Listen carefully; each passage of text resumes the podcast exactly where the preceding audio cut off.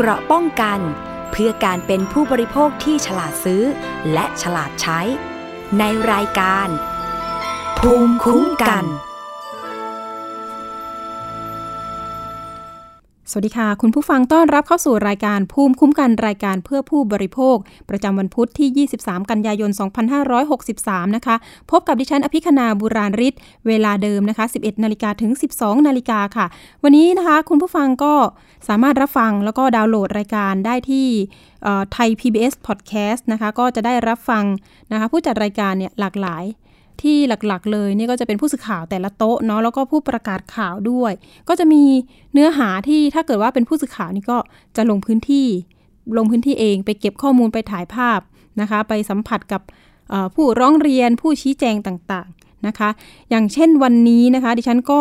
ลงพื้นที่ไปเมื่อวันจันทร์นะคะ ก็ได้รับรู้ถึงปัญหาของธุรกิจขายตรงดีกว่าเนาะก็โอ้โหตอนนี้เนี่ยถือว่าเยอะเลยทีเดียว ออกมาร้องเรียนกันอีกแล้วนะคะ นอกจากก่อนหน้านี้ที่เรานำเสนอเรื่องของบริษัท True Friend ไปเกี่ยวกับขายตรงนะคะอ้างอ้างว่ามีพวกกาแฟนะคะอาหารเสริมต่างๆ แต่สุดท้ายเนี่ยคือผู้เสียหายหรือว่าสมาชิกที่สมัครไปเนี่ยมันไม่ได้ผลตอบแทนอย่างที่เขาได้กล่าวอ้างไว้นะคะทำให้เกิดความเสียหายเยอะมากๆ ส่วนเรื่องที่ไปเมื่อวันจันทร์เนี่ยจะเป็นเรื่องของออการชักชวนระดมทุนนะคะ อันนี้ก็คือซื้อข้าวนะคะเขาเรียกว่าข้าวกอระ หรือว่าข้าวหอมมะลินะคะ ซึ่งการจัดตั้งบริษัทดังกล่าวเนี่ยอยู่ที่จังหวัดร้อยเอ็ดนะคะ แล้วทีนี้เนี่ยประเด็นที่มีสมาชิกเนี่ยมีประชาชนเนี่ยให้ความสนใจเนี่ยหนึ่งในผู้เสียหายเขาบอกว่าออกสื่อทีวีรายการต่างๆนะคะว่าเป็นการช่วยเหลือชาวนานะคะทุ่งกุลาร้องไห้ต่างๆนะทำให้สมาชิกทั่วประเทศเนี่ยตอนนี้รู้สึกว่าจะมี คนที่สมัครเข้าไปกับบริษัทดังกล่าวเนี่ยประมาณ 50,000 คน หรือหรือเขาเรียกว่า 50,000 รหัสนะคะ ธุรกิจนี้เนี่ยเขาก็วางไว้เป็นเหมือน MLM ที่ว่าเหมือนอขายตรงนะคะ มีสินค้าตัวนี้ตัวนี้ แต่ทีนี้เนี่ยธุรกิจนี้เนี่ยมันก็ดำเนินการมาประมาณ 4-5 เดือน ปรากฏว่าไม่จ่ายผลตอบแทน ถ้าไม่จ่ายปุ๊บเป็นเหตุเลยนะคะ เพราะว่าแต่ละคนเนี่ยรอเงินปันผล ซึ่งบริษัทดังกล่าวเนี่ย บอกว่าจะให้เงินปันผลเนี่ยเป็นรายวันนะคะเเดี๋ยวมาดูแผนการลงทุนกันเบื้องต้นก็คือ เริ่มต้นเนี่ยต้องซื้อชุดหนึ่งนะคะข้าวสารเนี่ยประมาณ 5,350 บาท จะได้ข้าวสารประมาณ 10 กิโล 20 กิโล 22 กิโลนะคะ แต่ละคนบอกว่ามันได้ไม่เท่ากันทำไมทำไมได้ข้าวไม่เท่ากัน อันนี้คือ แต่ละคนเพิ่งมารู้จักกันก็เลยมาแชร์ข้อมูลกันปรากฏว่าเอ๊ะทำไมไม่ไม่เท่ากัน เพราะว่าจ่ายเงินเนี่ย เท่ากัน 5,000 กว่าบาทนะคะ ส่วนเรื่องเงินปันผลเนี่ยก็บอกว่าจะได้วันละ 1 บาทถึง 150 บาท จ่ายโบนัสทุกวันนะคะ เช่นลงทุน 5,000 บาท บวกค่าจัดส่ง 350 บาทนะคะ จะได้เงินปันผลนานถึง 10เอ่อ60 วันนะคะประมาณ 9,000 บาท อันนี้คือเป็นเงิน 9,000 บาท อันนี้คือเงินปันผล นอกจากนี้นะคะ ธุรกิจนี้เนี่ยยังมีการโฆษณาว่า ไม่ต้องไปหาสมาชิกเพิ่มก็ได้เงิน อยู่เฉยๆก็ได้เงินนะคะ แต่ทีนี้ถ้าเกิดใครที่ขยันหน่อย หาชาวชวนคนมาได้เนี่ยก็จะมีโบนัสให้ นอกจากนี้มีแรงจูงใจเรื่องของการแจกรถหรูด้วยนะ มีภาพนะคะติดแล้วก็โฆษณาแจก BMW ค่ะ คุณผู้ฟัง นอกจากนี้ก็แจกทองคำด้วยทำให้เป็นสิ่งที่จูงใจผู้เสียหาย หลายคนเลยทีเดียวนะคะเเรื่องนี้นะคะก็มีคุณกิตอนงสุวรรณวงศ์ผู้ก่อตั้งอองค์การต่อต้านแชร์ลูกโซ่ พร้อมตัวแทนกว่า 20 คนนี่แหละวันจันทร์ที่เราไปเจอกัน ก็ไปยื่นเรื่องนะคะ กับสคบนะมีพันตำรวจเอกประทีปเจริญกันเลขานุการกรมนะคะสำนักงงานคณะกรรมการคุ้มครองผู้บริโภคนะคะหรือว่าสคบ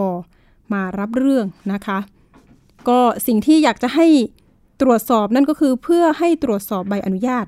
แผนการตลาดโครงการอสังหาริมทรัพย์นะคะแล้วก็สินค้าอื่นๆ เพราะว่าตอนนี้เนี่ยมีความเสียหายเป็นวงกว้างว่าเช่นนั้น หลังจากมีการร้องเรียนเข้ามานะคะผ่านสื่อหลายสื่อเนี่ย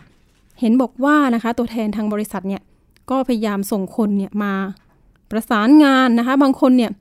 ก็ได้รับเงินคืน ตอนนี้ความเสียหายเนี่ยเราไม่แน่ใจนะคะว่าจะถึง พันล้านหรือเปล่านะคะ นี่จำนวนมากเลยทีเดียวนะคะ ถ้าพันล้าน นอกจากนี้นะคะ จากไปไปไปสคบมาแล้วใช่ไหมคะ ก็จะมีการไปร้องทุกข์กล่าวโทษที่กองบังคับการปราบปรามการกระทำความผิดเกี่ยวกับคุ้มครองผู้บริโภค หรือบกปคบนั่นเองนะคะ ก็จะมีพันตำรวจโทสง่าเอี่ยมงามนะคะ รองผู้กำกับสอบสวน กองกำกับการสองนะคะ มารับเรื่องมารับฟังนะคะ ก็บอกว่าจะพิจารณานะคะ รับเรื่องเป็นขั้นเป็นตอนไปนะคะ โดยรูปแบบนี้ก็จะเรียกผู้เสียหายมาให้ปากคำนะคะ ต้องสอบให้หมดเลยนะคะ ถ้าเกิดว่าผู้เสียหายกี่คนกี่คนก็ต้องสอบให้หมด แล้วก็จัดเจ้าหน้าที่มารับเรื่อง สอบปากคำอย่างละเอียดนะคะ รวมไปถึงจะประสานไปที่สคบรวมไปถึงถ้าเกิดว่าความเสียหายมันสูงเนี่ยอาจจะต้องถึงขั้นไปหาตำรวจเศรษฐกิจก็ว่าได้ เพราะว่าเรื่องนี้เนี่ยเป็นการขายตรงหรือว่าการลงทุนนะคะ เอาละค่ะ ดิฉันมีสายของ ผู้เสียหายนะคะ เดี๋ยวอยากจะให้มันเล่านะคะ ให้มันเล่านิดนึงว่า ไปเจอบริษัทนี้ได้ยังไงทำไมถึงสนใจในการลงทุนนะคะ เดี๋ยวเรามีสายของคุณเอแล้วกันเนาะนามสมมุติ อยู่ในสายกับเราแล้วนะคะ สวัสดีคุณเอค่ะ สวัสดีค่ะ ค่ะคุณเอนะคะ คุณผู้ฟังอยากจะทราบนะคะว่าเอ่อแต่ละคนเนี่ยไปเจอบริษัทนี้ได้ยังไงนะคะ แล้วก็มีแรงจูงใจอะไรเราถึงอยากลงทุนกับบริษัทนี้ค่ะ ค่ะ ก็คือเพื่อน เพื่อนเขาส่งส่งข้อความมาในไลน์ค่ะ บอกว่า เออมีบริษัทนี้นะคะ เป็นให้ซื้อข้าวบริษัทเขาขายข้าว ซื้อเป็นเซตเซตเซตแล้วก็จะได้เงินปันผล อืม แล้วก็ได้ทั้งหมดหกสิบวันสมมติซื้อเนี่ยวันนี้วันแรกก็ได้เงินเลยวันที่หนึ่งก็ได้เงินเลยได้เป็นหกสิบวัน เป็นลักษณะปันผลให้เราอย่างเงี้ยค่ะ อืมค่ะ อืมคุณเอลงทุนไปเดือนไหนคะซื้อไปครั้งแรกประมาณเดือนพฤษภาคม ก็ลองซื้อไปแล้วก็อ่าการเป็นผลของเขาก็จะเป็นหกสิบวันนะคะ อย่างชุดหนึ่งเนี่ยเซตหนึ่งเนี่ยชุดหนึ่งก็คือห้าพันสามร้อยห้าสิบบาท ค่ะ คุณเอซื้อไปกี่ชุดคะตอนแรกลงไปชุดเดียวก่อน เพราะเราก็อืมไม่ค่อยไม่ค่อยรู้จักอะไรพวกนี้ใช่ไหมคะอ่าค่ะ ลองก่อนกลัวเหมือนกันก็กลัวก็ลองลองดูอะไรอืเงี้ยมแล้วเขาจะให้ปันผลเนี่ย เอ่อหนึ่งบาทถึงร้อยห้าสิบบาทเป็นเวลาหกสิบวันอืม นะคะเงินปันผลเนี่ยเขาบอกว่าคิดมาจากกำไรรายวันเลยเป็น real time เลยวันนี้กำไรเท่าไหร่ก็จะมาแบ่งกันเขาเรียกว่าค่า all sale ค่ะ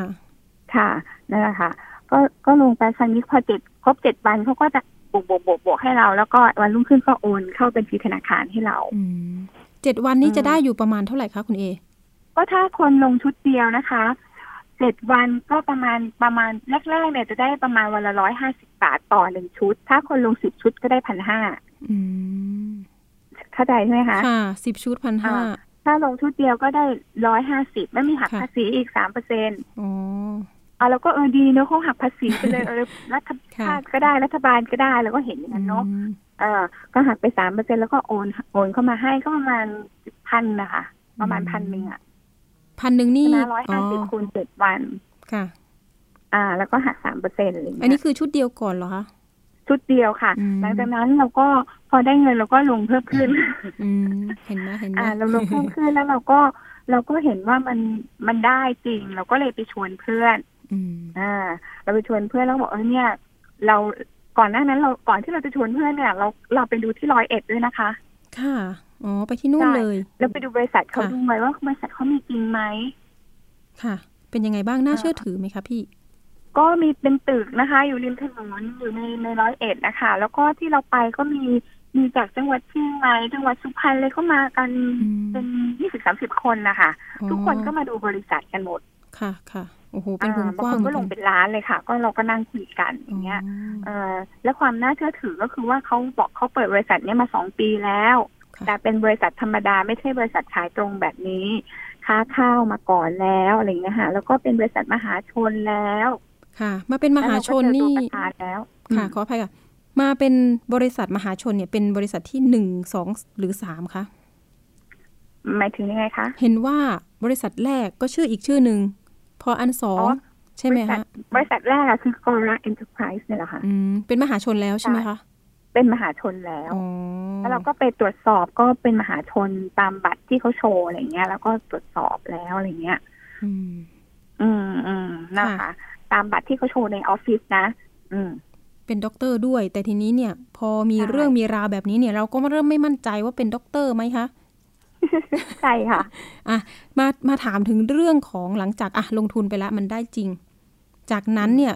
คุณเอลงไปอีกเท่าไหร่คะก็ลงไปอีกอ่าอีกสิบสิบสี่ชุด อืม เป็นเงิน อืม ก็คูณเลยค่ะห้าพันสามร้อยห้าสิบ ก็หกเจ็ดหมื่นอะไรอย่างเงี้ยค่ะอืมนะค่ะคูณไปนะคะค่ะลงไปอีก แล้วก็เพื่อนก็สนใจฮะเออมันได้เงินจริง แล้วมันก็ถามว่าได้มากไหมมันก็ไม่ได้มากนะหักไปหักมาก็เหลือประมาณเดือนละสิบกว่าเปอร์เซ็นต์นะอืมเออ มันก็แบบแล้วเขาพูดหลักหลักสำคัญเลยเขาพูดเขาช่วยชาวนา มันเป็นค่ะประโยคที่เราชอบมากอะค่ะอ๋อต้องพูดอย่างนี้ยนะ คือชาวนาจะต้องไม่โดนกดขี่จะต้องขาย ลืมตาอ้าปากได้อะไรประมาณนั้นเราฟังเรายังขนลุกเลยแล้วว่าเขาเขาทำไมปณิธานเขาดีจังอ่าตรงนี้เราก็อ่าค่ะชอบอยู่แล้วนะคะ ในใช่ในสายเราอะชาวนาถูกไหมเขาบอกชาวนาโดนกดราคามั่งอะไรมั่งเขาบอกจ้ะเขารับหมดถ้าเป็นออร์แกนิกอะไรทุกอย่างเขาจะรับหมดจะเปิดให้ชาวนาได้ได้ได้ขายกันแบบเต็มที่อะไรอย่างเป็นเงี้นายงค่ะฟ้าเลยนะคะใช่เราก็แบบว่าโหอ่าคนหุนลุกทำไมเธอแสนดีอ่าอืมไปอยู่กี่วันคะที่ไปร้อยเอ็ดอะค่ะ ไปคืนนึงอ๋อค่ะหนึ่งคืนเนาะใช่เพื่อไปดูบริษัทเขาก็เข้าไปตั้งแต่เช้า แล้วก็ดูโน่นดูนี่เขาก็มีประชุมพูดคุยนิดหน่อยเขาก็เขาตั้งใจจะทำอะไรยังไง เราก็ว่าเออดีเนาะอืมอะไรอย่างเงี้ยค่ะออค่ะ เป็นก็ลยวันก็เลยตัดสินใจ หมายถึงเป็นวันนัดหมายพอดีไหมคะ เห็นไปหลายคนขนาดนี้ ไม่ได้นัดค่ะเราไปอ๋อเราไม่ได้นัดใครเลยไปเราเจอเราก็เองแค่จะไปดูเนี่ยเพอเอิญคนอื่นเขามากันพอดีค่ะ แต่พวกนั้นเขาคงจะนัดประธานไว้เราก็ไม่ทราบเนาะอืมเราก็ไปของเราอย่าง เงี้ยค่ะอืมคุณเอมาเล่าตรงจุดที่ว่าไม่ได้เงินปันผลนี่ในเดือนไหนคะเออเริ่มประมาณเดือนเดือนเจ็ดค่ะ เดือนเจ็ดนะคะ เริ่มช้าค่ะ ปกติจะแบบตรงใช่ไหมคะอ่าเริ่มจ่ายช้า คนโน้นเอ้ยทำไมเงินยังไม่เข้าเงินยังไม่เข้าคนนั้นไม่เข้าไม่เข้าอะไรอย่างเงี้ยก็รอจากวันที่กำหนดเนี่ยก็เลื่อนไปวันสองวันก็เลื่อนไปเรื่อยๆอย่างเงี้ยค่ะ เดือนเจ็ดค่ะ เดือนเจ็ดนะใช่พี่นะ อืมค่ะ จากนั้นมีคำอืมชี้แจงจากประธานบริษัทไหมคะ เออไม่มีค่ะ ไม่มี เห็นว่าใช่อ้างค่ะระบบคอมมีปัญหา คอมพิวเตอร์มีปัญหาอ๋อค่ะ แล้วก็มีการโกงกันข้างในค่ะมีมิจฉาชีพค่ะ อะไรก็ไม่จำเยอะแยะไปหมดเลยค่ะทุกคนก็งงโหโปรแกรมเมอร์ระดับจะทำพันล้านหมื่นล้านโปรแกรมมีปัญหามันมันใช่เหรอะคะแล้วก็ดูว่าใช่ไหมเอ้ยไม่น่าเชื่อใช่ไหมคะ แล้วทีนี้เราใช่ค่ะกลุ่มกลุ่มประชาชนนะคะ ที่ลงทุนไปไปร้องเรียนกับทางคุณกิตอนงได้ยังไงเอ่ย ก็เราก็จะมีกลุ่มเป็นห้องห้องที่ไลน์คุยกันนะเนาะอืมนะคะก็คุยกันแล้วเสร็จแล้วก็ยังไงไม่รู้ก็ก็เห็นน่ะเราก็เลยเราก็เลยคุยกับเขาอะคุยในห้องเขาบอกว่าถ้าถ้าใครเสียหายให้มารวมกันที่ห้องนี้ก็แอดเข้าไปใน Open Chat อะไรอย่างเงี้ยค่ะค่ะ ก็เลยได้ข้อมูลเพิ่มขึ้นอะไรเงี้ย แล้วก็เวลาเวลาเราอยู่ห้องของบริษัทอะก็ก็ได้ข้อมูลส่วนหนึ่งอะไรเงี้ยอืมคนก็จะชอบ อวยบริษัทอะไรเงี้ยค่ะอืมณวันนี้แล้วเนี่ยมีคำชี้แจงออกมาบ้างไหมคะ จากบริษัท คือเขามีประชุมวันหนึ่งวันที่สิบห้านะคะ คนก็บินจากกรุงเทพไปมั่งอะไรไปมั่งอะ แต่วันนั้นก็ไม่ได้เรื่องอะ คิดว่าไม่ได้เรื่องนะคะเพราะเราก็อืมไม่ได้ไป แต่ว่าคนที่ไปเขาบอกว่าโอ้โหมีแสดงโน่นแสดงนี่เลยอ๋อกว่าจะได้พูดอะไรเงี้ยค่ะอ่าจริง ๆ ทุกคนกว่าจะได้พูดเรื่องนี้แล้วทุกคนใจร้อนละไม่มีเนาะใจร้อนละเอออยากจะฟังคำชี้แจงว่าใช่ จะจ่ายเงินไหมยังไง ใช่ไหมคะ ทุกวันนี้ค่ะที่ใช่ไปวันจันทร์เนาะที่ผ่านมา ผู้เสียหายค่ะต่างบอกว่า ตอนนี้เนี่ยขอแค่เงินทุนคืนก็พอว่าอย่างนั้นถูกต้องถูกต้องค่ะเพราะทุนก็ยังไม่ได้อย่างเมื่อกี้เมื่อกี้มีแอดมินตอบมานะคะ มีลูกลูกเออเพื่อนนะคะเขาซื้อไว้ห้าหมื่นสามพันห้าร้อยอืมเงินไม่เคยได้คืนเลย พอขอเราทำขอค่ะยกเลิกคืนมาแค่หมื่นหมื่นสองค่ะ แล้วบอกถูกต้องแล้ว ตอนนี้เออเนี่ยถ้าเกิดว่าพูดถึงธุรกิจแบบนี้เนี่ยทางคุณเออยากจะเตือนภัยยังไงไหม หรือว่ามันเป็นอุทาหรณ์ยังไงบ้าง เตือนใช่ไหมคะก็คือต้องบอกว่าอย่างนี้มันไม่มีจริงในโลกแล้วล่ะ ถ้าถ้าจะเตือนนะคะ ก็คือไม่ไม่ไม่ต้องไม่ต้องไปคิดเลยว่าเขาจะทำได้อะค่ะ มันมันมันหลอกแน่นอนเลยอะเราเชื่อไหมคะอืมว่าเขาจะมีเงินเนี่ยมาคืนให้กับสมาชิก ตอนนี้คาดว่าเขาคงไม่มีเงินแล้วอะค่ะ ก็เลยไม่สามารถคืนได้ อืม อืม เพราะว่าเงินส่วนหนึ่งมันมันนำไปใช้ต่างๆ นานานะคะเท่าที่ฟังมา มันมันไปใช้นอกลู่นอกทางบ้างอะไรบ้างเนี้ยค่ะ อืม แล้วดูก็ดูเขามีสันนิษฐานอืมค่ะยังไงคะสันนิษฐานว่าได้ทีเดียวเขาก็คงไม่ได้ไม่ได้มีเงินเท่าไหร่แล้วก็พอเอาเงินสมาธิก็มีโอ้โหเป็นพันล้านนะคะ ยอดยอดยอดซื้อค่ะซื้ออะค่ะค่ะ เป็นพันล้านนะคะเขาก็จะมาอืมคอยบอกเนี่ยวันนี้พันสองร้อยล้านและวันนี้อ๋พันห้าอร้อยล้านและเราเขาก็พูดดีใจเองไปกับเขานะ อืมพูดเองว่าเนี่ยยอดพันล้านอ๋อเขาก็ไลน์ค่ะเข้ามาในในห้องอะค่ะค่ะ ในห้องที่เราอยู่กันเป็นหลายหลายๆร้อยคนนะคะอืมทีแรกนักข่าวเออก็ไม่ค่อยจะเชื่อนะว่าเฮ้ยถึงเหรอพันล้านเนี่ยเขาก็บอกอย่างเนอะเงี้ยโอ้อ่าแต่โอยอดเคเสียหายก็ก็เฉพาะงวดที่เดือนแปดที่เขาไม่ได้จ่ายก็ห้าร้อยกว่าล้านนะคะ โอ้ ใช่ค่ะ เอาละค่ะที่วันนี้ก็เขาบอกขอบคุณนะคะ คุณเอที่มาบอกเล่าค่ะนะคะ เดี๋ยวเราค่ะวางสายคุณเอก่อน เดี๋ยวเราจะต่อสายไปที่คุณกฤษอนงค์เนาะว่ามีความคืบหน้าในเรื่องของการไปยื่นเรื่องแต่ละหน่วยงานยังไง วันนี้ขอบคุณคุณได้เอสำหรับข้อมูลได้ตัวแทนผู้เสียหายนะคะ สวัสดีค่ะค่ะสวัสดีค่ะค่ะ มีสายของคุณกฤษอนงค์สุวรรณวงศ์นะคะ ผู้ก่อตั้งองค์การต่อต้านแชร์ลูกโซ่อยู่ในสายกับเรา สวัสดีค่ะ คุณกฤษอนงค์ส วัสดีค่ะ สวัสดีท่านค่ะค่ะ เมื่อวันจันทร์ไปสคบมาถูกไหมคะ กับวันบนี้กปคบนะคะ ตามสองเรื่องเลยนะคะ เรื่องกอระนะคะ คือข้าวกอระนะคะ แล้วก็ทรูเฟน เอาข้าวกอระก่อนกำลังมาแรงเลย เห็นบอกความเสียหายเป็นพันพันล้าน อันนี้ข้อมูลเป็นยังไงบ้างคะตอนนี้มันก็เป็นในเรื่องของเส้นทางความเสียหายอะนะคะ ก็คือไม่จ่ายผลตอบแทน แล้วก็ไปย้อนหลังกันก็คือเป็นเรื่องของการระดมทุนอืมโดยการซื้อขายข้าวเป็นตัวอ้างอิง นะคะ แล้วก็บางคนก็ไม่ได้ข้าว อันนี้เป็นหลักการสำคัญเลยคือของไม่ได้ของอืมแล้วก็ผลตอบแทนเนี่ยเกินกว่าที่กฎหมายกำหนดนะคะก็แล้วก็ที่สำคัญที่สุดก็คือกำลังเปิดเฟสใหม่เรื่องความเสียหายอันใหม่ที่กำลังจะเกิดขึ้นนี่คือประเด็นหลัก ๆ ที่เราเข้าไปจับดูในรายละเอียดของบริษัทข้าวกอระนี้ค่ะ แล้วเราก็เลยย้อนไปดูว่าเอ๊ะแล้วทำไมชาวบ้านหรือคนมีการศึกษาส่วนใหญ่ถึงเป็นลง ระดับกลางถึงเป็นลงนะคะ ก็คือเขามีการเปิดเป็นบริษัทมหาชนแปลสภาพ อันนี้ประชาชนต้องเข้าใจก่อนว่ามหาชนมีสองแบบ มหาชนที่แปลสภาพเข้าสู่ตลาดหลักทรัพย์ แต่ยังไม่ขึ้นสู่ตลาดหลักทรัพย์นะคะ อันนี้ก็ยังไม่สามารถที่ระดมทุนได้ เพียงแค่จ่ายทุนจดทะเบียน 50 ล้านขึ้นไปเนี่ยมันสาสามารถที่ยื่นเอกสารแปลสภาพได้แค่นั้นเองนะคะ ก็คือขึ้นต้นได้หลังต่อท้ายด้วยคำว่ามหาชน อันนี้ชาวบ้านทั่วไปอาจจะไม่ค่อยทราบ มันก็จะมีความน่าเชื่อถือโดยภาพว่าเราลงทุนได้ สองแล้วก็มีใบอนุญาตขายตรง ซึ่งซึ่งก็เป็นการสวมมาในภายหลัง เพราะว่าขอแผนเดิมที่เขาทำปัจจุบันเนี่ยไม่ได้ ทีนี้แผนที่ขอสคบได้เนี่ยก็ไม่ได้ถูกนำมาใช้อืมมันก็เลยทำให้เป็นเรื่องของการบัง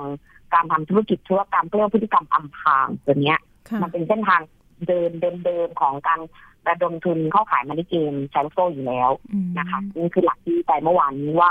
สคบต้องลุกขึ้นมาค่ะมันไม่ต่างอะไรกับคนตาบอดทูเป็นเนาะ เพราะว่ามีใบอนุญาตชาวบ้านเชื่อถือ คนทั่วไปเชื่อถือ มันมันมันไม่น่าจะผิดหรือว่ามันไม่น่าจะเป็นการทำอะไรที่สุ่มเสี่ยงมากนะอะไรอย่างเงี้ยค่ะอืมเมื่อวานมันเห็นก็เลยภาพต้องไปที่ใจทะเบียนเมื่อวานเห็นภาพคุณกิตอนงค์ถึงขั้นก้มกราบนะคะ ทางสคบเลย อันนี้ตอนนั้นรู้สึกยังไงบ้าง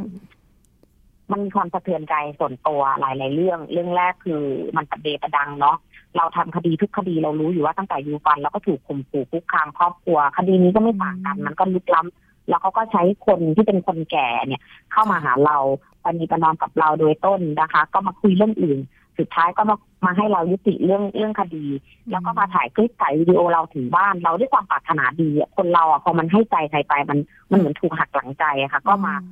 มา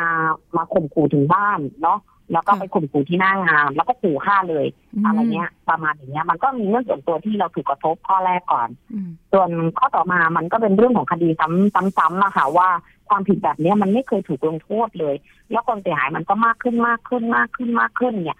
สิ่งสำคัญเนี่ยมัน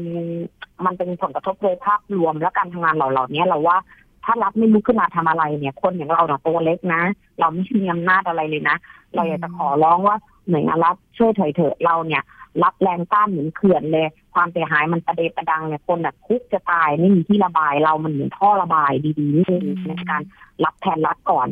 ก็เลยเลยอยากขอร้องเขาอะค่ะกลับเนี้ยคือการกับที่เขาคงทุกข์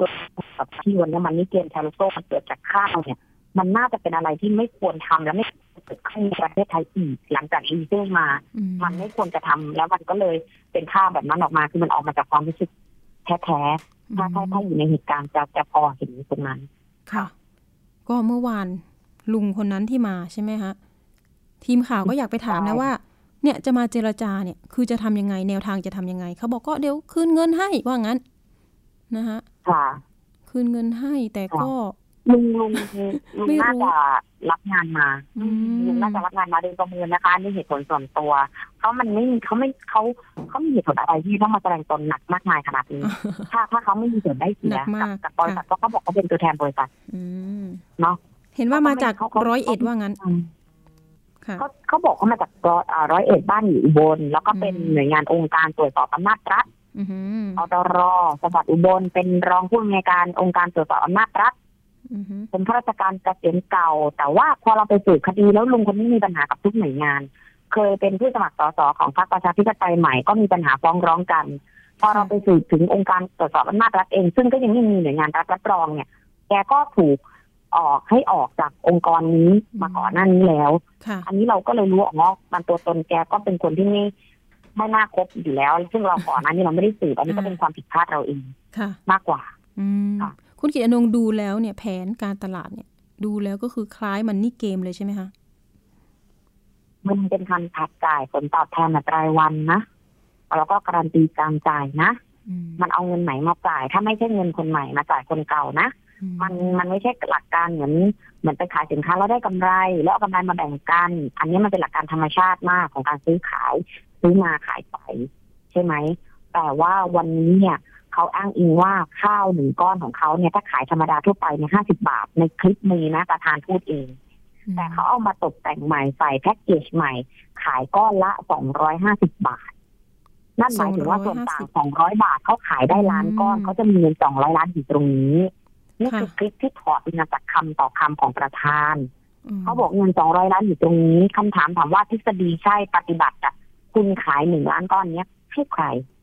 ใครเป็นคนซื้อหนึ่งล้านก้อนนี้ ใครจะกิน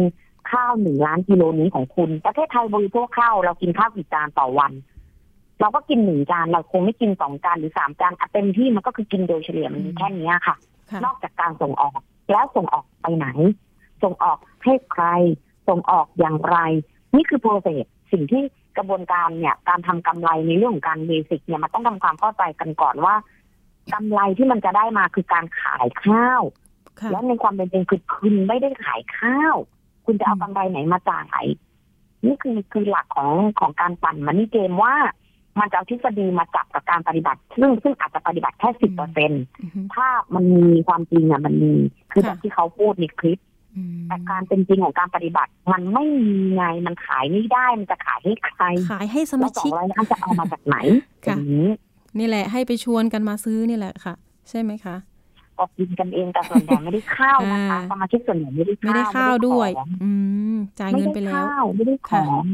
ดูแล้วใช่ดูแล้วบริษัทเนี้ยเปิดมานานแค่ไหนที่มันมีการเอ่อมีภาพจ่ายอะไรนะเขาเรียกว่ามอบรถยนต์ให้กันด้วยรถยนต์หรูด้วยนะคะ BMW เลอ่ายอย่างนี้ค่ะทฤษฎีการทำมันนี่เกมต้องเผาหัวก่อนอืมคือคือจ่ายผลตอบแทนไม่ขาย ผู้นำแกนนำก่อน คนเหล่าเนี้ย มีแรงปุ๊บมีกำลังปุ๊บมีภาพปุ๊บมีความสำเร็จที่เห็นค่ะปุ๊บไปชวนคนว่าในฉันได้เธออยากได้แบบฉันไหมอืมาสิมาสิมา มาลงบริษัทนี้ขึ้นตำแหน่งแบบฉันรวยๆแล้วเธอจะได้แบบฉันค่ะนี่คือหนังตัวอย่าง นี่คือโรโมเดล ผู้นำแม่ขายเหล่านี้ล่ะค่ะ จะได้ผลตอบแทนก่อนที่ที่ที่เอาไปหลอกคนอื่นแมงเม่าบินเข้ากองไฟมาอืมค่ะนั่นก็เปิดมาไม่นานค่ะเขาเพิ่งเปิดมาเมื่อเมษาโควิดช่วงนั้นก็ไม่เอกี่งเดือนมันเป็นอืมวิกฤตค่ะใช่ อืมอันนี้เป็นหน้าค่ะม้าเราก็ไม่รู้นะว่าคนมารับรถได้รถจริงอะไรอย่างนี้นะอันนี้เราก็ไม่รู้โดยทั้งค่ะทั้งหมดแต่ว่าโดยหลักแล้วเนี่ย พวกที่รับมาก่อนก็เห็นว่ามีประกาศขาย คือรับมาแล้วก็ไปขายอ๋อการระดมยอดมันอ่าฮะก็คือมีการสร้างภาพซึ่งซึ่งซึ่งแน่นอนถ้าไม่มีภาพเหล่านี้ คนทั่วไปก็ไม่เห็น แล้วคนทั่วไปก็ไม่ไม่เข้าใจว่าเอ้ยทำแล้วมันได้ยังไงแต่ถ้าไม่มีตัวอย่างไงอ๋อรับรถกันแบบนี้ค่ะค่ะเออมันมันแจกจริงเว้ยมันได้จริงนะมีแจกทองด้วยนะคะมันก็ ชาวบ้านก็มาจ้ะมีแจกทองใช่มีทุกอย่างโบนัสอืมใช่ใช่ใช่ใช่คือค่ะได้ตอนต้นนะคะอย่างที่บอก แต่ต่อไปอะมันก็ไม่มีใครได้แล้วไงหลักมันจะเป็นอย่างนี้อย่างเช่นปั่นมาวันเนี้ยเพื่อเพื่อพี่เพิ่งเห็นข้อมูลว่าเจ็ดหมื่นห้าพันรหัสอะ unit เจ็ดหมื่นห้าพัน unit คูณห้าพันสามร้อยห้าสิบ unit เงินเขาเข้าบริษัทเนี่ยประมาณสี่สี่พันล้านอือหือสี่พันล้านค่ะ ตอนเนี้ยแล้วมีสมาชิกโอ้มีที่ให้ข้อมูลมา มีเป็นพันล้านสี่ค่ะพันล้านค่ะ แต่ไม่จ่ายคนอื่น ๆ สมาชิกเนี่ยนะ เอาเงินไปไหนหมดถูกไหมคะมันเป็นอย่างนี้ที่เขาไม่จ่ายมาเป็นอย่างนี้นะเขาคือสี่พันล้านแหละรับเข้ามา เขาจะจ่ายผลตอบแทนในเบื้องต้นเหมือนทูเฟนอะจ่ายตอนแรกอืมจ่ายตอนแรกจ่ายจ่ายแค่สิบเปอร์เซ็นยี่สิบเปอร์เซ็นสามสิบเปอร์เซ็นประมาณนี้เพื่อเพื่อเพื่อกระดันตุ้นยอด แล้วก็สร้างภาพให้กับผู้นำแม่ทีมส่วนหนึ่ง และเขาก็เอาไปสร้างอสังหาริมทรัพย์ส่วนหนึ่งอืมเพื่อเป็นภาพอะสร้างแล้วใช่ไหมคะเก็บค่ะอะไรนะ สร้างอสังหาแล้วใช่ไหมคะสร้างสร้างแล้วค่ะ เห็นว่าอ๋อบางส่วนก็คือมีการเกตที่ไถที่อะค่ะอืมบางส่วน ซึ่งซึ่งเขาบอกว่าห้าพันไร่สองหมื่นไร่แต่ปัจจุบันเนี่ยที่เห็นเนี่ยมันเป็นที่นาเก่าเนี่ยห้าร้อยไร่ แต่เวลาภาพขายเนี่ยขายสองหมื่นไร่ถึงถึงห้าแสนไร่อืมแบบนี้ค่ะเขาก็ เอาภาพเหล่านั้นโมเดลภาพม็อกอัพโมเดลที่การดีไซน์หรือการเขียนแบบเนี่ยเอามาขายต่อ ว่ามีความมีความน่าเชื่อถือตรงนี้อย่างไรอืมนกออกไหมคะอ๋อฉะนั้นจะสิ่งสร้าที่ได้มาสี่ค่ะพันล้าน มันจะถูกกระจายเป็นเป็นการจ่ายผลตอบแทนแค่บางส่วนอ่านะคะ แล้วก็สร้างภาพต่อไป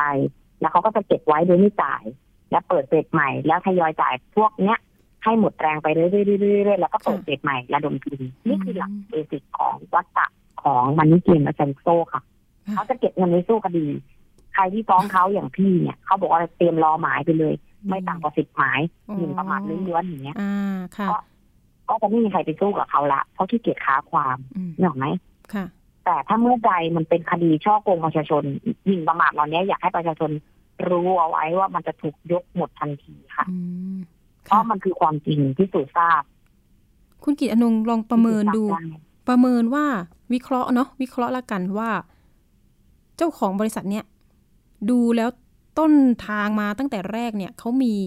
เจตนาไหมเขาเป็นที่จะแบบผู้นำบริษัททำแบบเครืนี้อข่ายขายตรงบริษัทหนึ่งก่อนมาอ๋อหน้านี้มาก่อนที่ไม่ได้ทำสีขาวเป็นเพจคิวคิว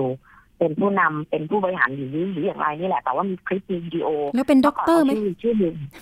อยากแทรกอยากแทรกชื่อเลยจะเปลี่ยนค่ะชื่อนามสกุลมาหมดเลยอ๋อเปลี่ยนหมดอ่า ด็อกเตอร์เนี่ย เราเขาใช้มาตลอด แต่พออมสมาชิกไปสืบค้นเนี่ยเขาเคยลงทะเบียนเรียนครั้งหนึ่งเมื่อปีห้าเจ็ดแต่ไม่ได้จบ แล้วมาลงใหม่ล่าสุดเนี่ยเพิ่งจะรับเป็นนักศึกษา แต่ว่ายังไม่ได้จบการศึกษานะคะยังไม่ได้เนื่ได้องจากว่ายังไม่มีอืมรายชื่อบรรจุเป็นนักเรียนเพิ่งจะลงทะเบียนเรียนเมื่อปีหกสองล่าสุดนี้เองค่ะอ๋ออันแต่นี้ก็เรียกกันแล้วหลังจากพอพวกเราชี้แจงกันไปว่าเขาเป็นด็อกเตอร์จริงไหมเนี่ย อยากให้ประธานเนี่ย เอาเอาใบจบมาก็ไม่มีการให้มา ก็ไม่มีการขออืมเขาบอกเป็นเรื่องส่วนตัวไม่ควรละเมิดประธานค่ะแต่หลังจากนั้นมาเขาก็ถอดคำว่าด็อกเตอร์ออกในสื่อต่างๆ ในในเว็บไซต์ในข้อมูลล่าสุดที่เขาจะใช้เขาก็ไม่ได้ใช้ด็อกเตอร์แล้วอือะอันนี้อันนี้คือคือคือประเมินว่าหลายคนมองว่าเอ๊ะเราไปจับเรื่องส่วนตัวเขาไหมอ๋ออยากเรียนพี่น้องอย่างนี้ค่ะถ้าส่วนตัวเขายังหลอกตัวเองได้ แล้วอย่างอื่นมันจะเหลืออะไร เรื่องเหล่านี้มันมันเป็นเรื่องที่พิสูจน์ทราบในเรื่องของความเป็นจริงนะคะอืมว่า การการใช้ด็อกเตอร์ ถ้าออกสื่อสาธารณะ มันทำให้เกิดความน่าเชื่อถืออืมใช่ไหมคะค่ะแต่ว่าใช้ใช่ค่ะด็อกเตอร์กันเองพี่น้องเพื่อนฝูงเรียกกันเองมันไม่เป็นไรค่ะ แต่เมื่อใดที่ออกสื่อสาธารณะ ความเป็นมวลชน ความเป็นสาธารณะที่เป็นเรื่องของบุคคลเพื่อสร้างความน่าเชื่อถือเนี่ย มันจะมีผลองค์ประกอบรวมของการที่ทำให้คนเชื่อถือ แล้วก็เกิดการช่อโกงได้ง่ายขึ้นเนี่ยค่ะค่ะอ่าเอาละท้ายนี้อยากให้พูดถึงเรื่องทูเฟนด้วยนะคะ ตอนนี้มีความคืบหน้าไหมคะ ค่ะเอ่อครูเฟนเนี่ยล่าสุดท่านทางท่านเลขาเองก็ให้ความอนุเคราะห์ก่อนท่านที่จะเกษียณไปในสิ้นเดือนนี้ท่านก็อยากได้ข้อมูลเพิ่มเติมอืมอืมนะคะ ว่าผู้เสียหายเยอะจริงไหมเพราะที่ผ่านมาบริษัทเองไปดีแคร์ว่าคนเสียหายแค่ไม่ถึง20คนที่ไปร้อง ซึ่งมันค่ะคนตาบอดอะจะเอาเขาไปยังไงเนาะ แค่เป็นตัวแทนนี่ก็แย่แล้วอะแล้วอยู่ต่างจังหวัดก็ส่วนค่ะใหญ่เพราะโควิดมันกระจายตัวตามสามจังหวัดชายแดนภาคใต้เนี่ยเราคมสุดละมาไม่ได้อืมก็เลยขอความร่วมมือว่าผู้เสียหายที่อยู่ใกล้เคียงระยองรอบๆกรุงเทพเนี่ยมาแสดงตนหน่อย ในในวันเดียวกันเลยก็ได้เพราะว่าเราจะได้ใช้เวลาวันเดียวในการอืมยื่นเอกสารค่ะก็มาแสดงตัวเพื่อที่จะอ่า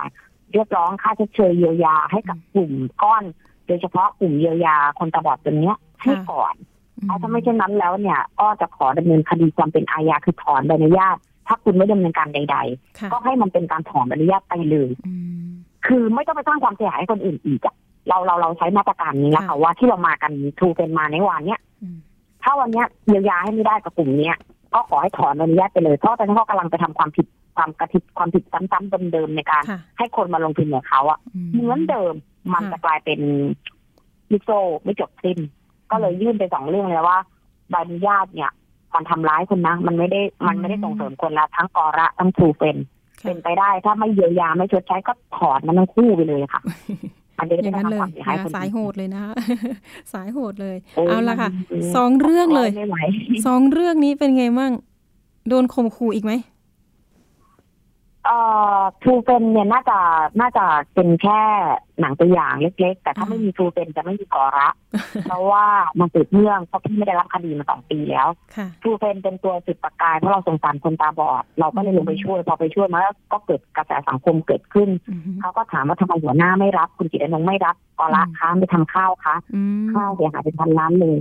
มีประเด็นส่วนได้เสียไหมคือคือเราระแวงเรื่องนี้อยู่แล้วว่า ทำไมเราไม่ทำอันนั้นอันนี้อะไรอย่างเงี้ย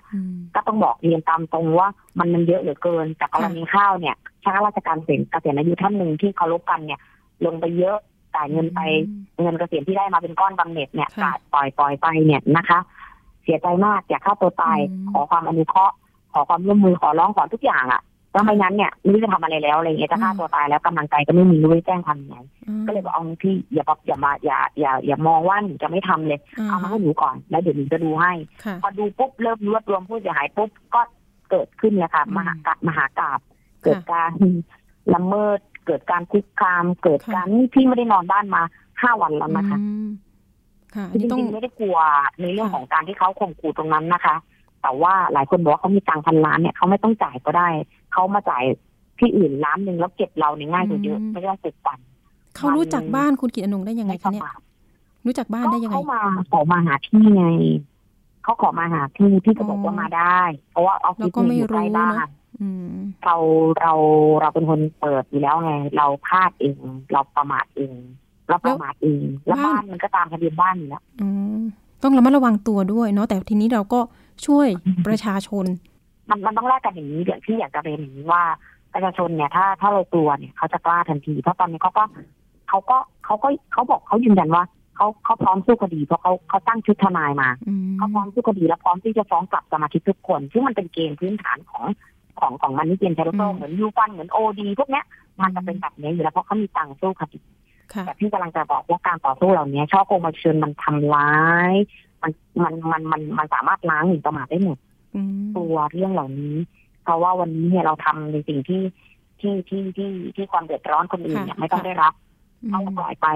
ถ้าเราปล่อยไปเราอะ เหมือนกับเรา